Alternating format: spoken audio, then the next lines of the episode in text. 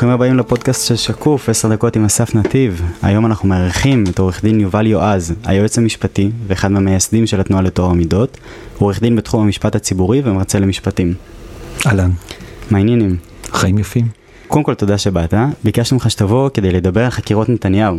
יש לנו ראש ממשלה שנכנס לראשונה למשרדו בשנת 96, מאז הוא היה מעורב בהמון המון פרשות, נחקר עשרות פעמים.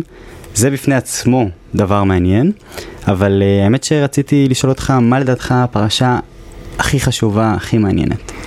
טוב, אולי התשובה הזאת תהיה אחרת בעתיד, כשיתגלו לנו אה, התמונות המלאות של הפרשות שכרגע נמצאות על השולחן, ואולי גם פרשות עתידיות, אבל נכון לעכשיו, התשובה שלי היא פרשת ברון חברון, משנת 1997.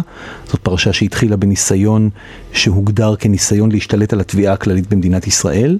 ניסיון שבחלקו צלח, זאת אומרת, הכוונה למנות יועץ משפטי לממשלה מטעמנו, מטעם אותם אנשים, הכוונה הזאת הצליחה, היא הגיעה לכדי מימוש, מונה רוני בר-און ליועץ המשפטי לממשלה, אמנם התפטר אחרי יומיים בתפקיד, אבל עצם הניסיון שהצליח למנות את היועץ שאמור היה לספק תמורה לאותם אנשים שקשרו קשר, ראש הממשלה דאז נתניהו, שר המשפטים דאז צחי הנגבי וחבר הכנסת דאז אריה דרעי, הניסיון הזה הוביל לחקירה פלילית, והחקירה הפלילית הזאת הובילה למסקנות. אבל לא לכתבי אישום. מי שירש את מקומו של בר-און בתפקיד היועץ המשפטי אליקים רובינשטיין החליט לסגור את התיק, לדעתי החלטה לא מוצלחת מבחינה משפטית, אבל זאת הייתה ההחלטה.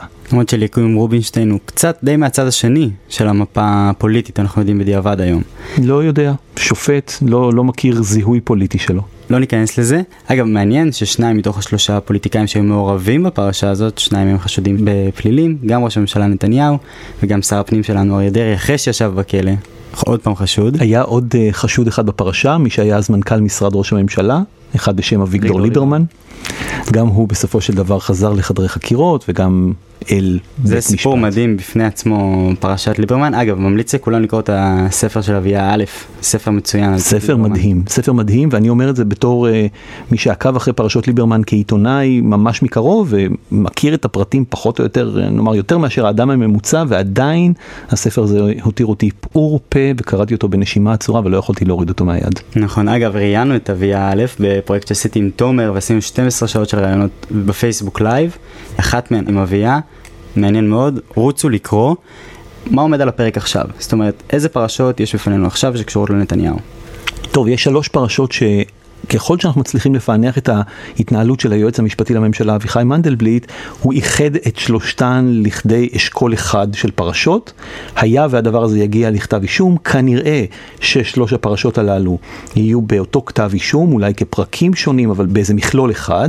הפרשות הן אלף, אלפיים וארבעת אלפים, אלה המספרים שרצים. אז בואו נתחיל מאלף ונעבור לאט לאט. תיק אלף הוא מה שנקרא תיק טובות ההנאה, תיק המתנות. זה מונח שגם הוא כבר בעצם בשימוש מהעבר, כי תיק המתנות של נתניהו זה פרשת עמדי והמתנות משנת 2000.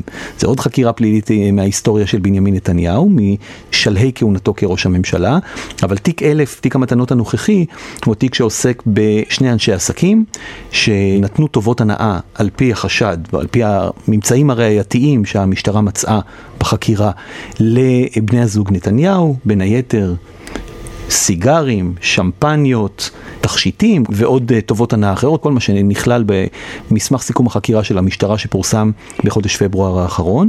ובהקשר הזה המשטרה מצאה ממצאים שמאפשרים העמדה לדין של בנימין נתניהו, וההמלצה המשטרתית היא להעמיד uh, לדין את נתניהו בפרשה הזאת בעבירת שוחד ובעבירת מרמה בהפרת אמונים. מעניין לציין אגב בהקשר שלנו ש... גם ארנון מילצ'ן, מהבעלים של ערוץ 10, חשוד בפרשה הזאת. לן בלווטניק, שגם הוא מבעלים של ערוץ 10, למיטב הבנתי לא נכנס בהמלצות המשטרה, אבל היה חשוד בהתחלה. נדמה לי ששאלת הבעלות על ערוץ 10 היא שאלה אינצידנטלית כאן. כלומר, זה, זה, זה לא אחת מפרשות התקשורת, זה לא תיק 2000 נכון. וזה לא תיק 4000 שעוסקים באמת באיזושהי קונספירציה או באיזושהי קשירת קשר שנוגעת לפעולתו של כלי תקשורת. הייתה פה מעורבות צדדית שבין היתר דובר על האפשרות שנתניהו יסייע למילצ'ן למצוא רוכש למניות שלו בערוץ 10 וכן הלאה, אבל זאת לא פרשת תקשורת במובן של הפרשות האחרות. אוקיי, מה היה לנו בתיק 2000? תיק 2000 זה פרשת נתניהו נוני מוזס, הבעלים והמו"ל של אה, ידיעות אחרונות. אנחנו אה, שמענו בשלב מסוים שיש קלטות, עוד לא שמענו את הקלטות, אבל תמלילים או קטעים מהתמלילים של אותם קלטות פורסמו בתקשורת כבר לפני קרוב לשנתיים, עם תחילת החקירה הפלילית בפרשות 1000 ו-2000, ינואר 2017, ובפרשה הזאת חשודים נתניהו ומוזס, שקשרו קשר לסוג של מתן טובות הנאה הדדיות, כך שנתניהו יזכה לסיקור אוהד בידיעות אחרונות, מה שנוני מוזס כינה על פי המידע שפורסם להזיז את כיוון הספינה להוריד את רף העוינות. כן, ובתמורה לכך נתניהו אמור היה להעביר חוק שיקשה כלכלית על העיתון ישראל היום. וזאת על אף שנתניהו עד היום טוען שאין לו שום קשר לעיתון ישראל היום, והוא בוודאי לא שולט על קבלת ההחלטות העסקית של אה, שלדון אדלסון, הבעלים של ישראל היום.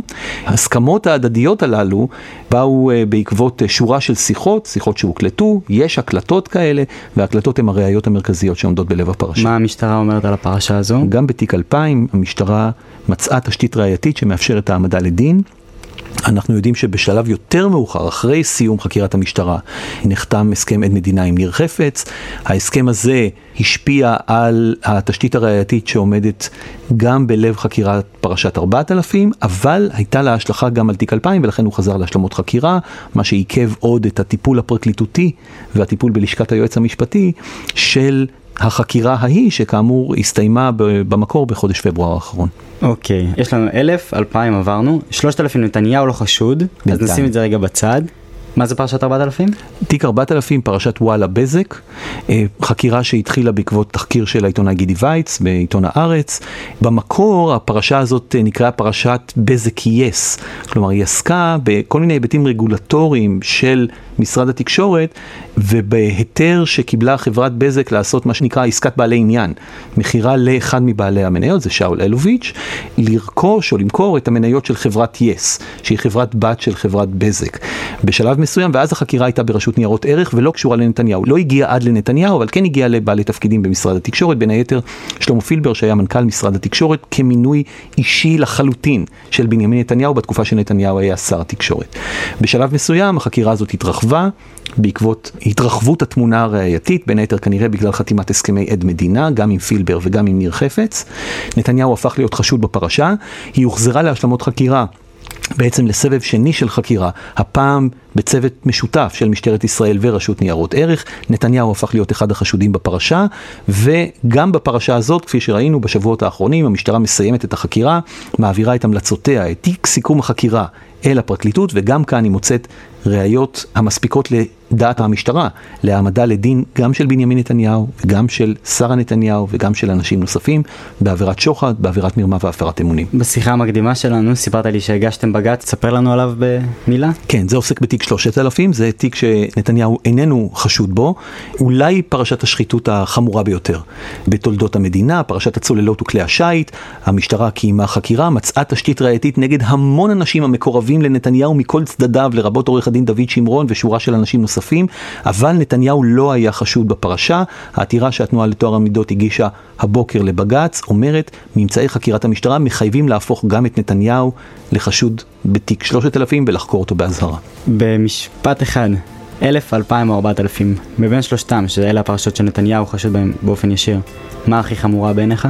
תראה, אומרים שמבחינת הערכות בלשכת היועץ המשפטי לממשלה מנדלבליט, תיק 4000 גובר על האחרים בחומרתו. אני אומר, שוחד הוא שוחד הוא שוחד, וגם מרמה והפרת אמונים היא עבירה חמורה מאוד. אלה העבירות היחידות שיש בארגז הכלים כדי להתמודד עם שחיתות שלטונית, ומכלול כל הפרשות האלה צריך להגיע לבית המשפט. עורך דין יובל יועז, תודה רבה שבאת. תודה.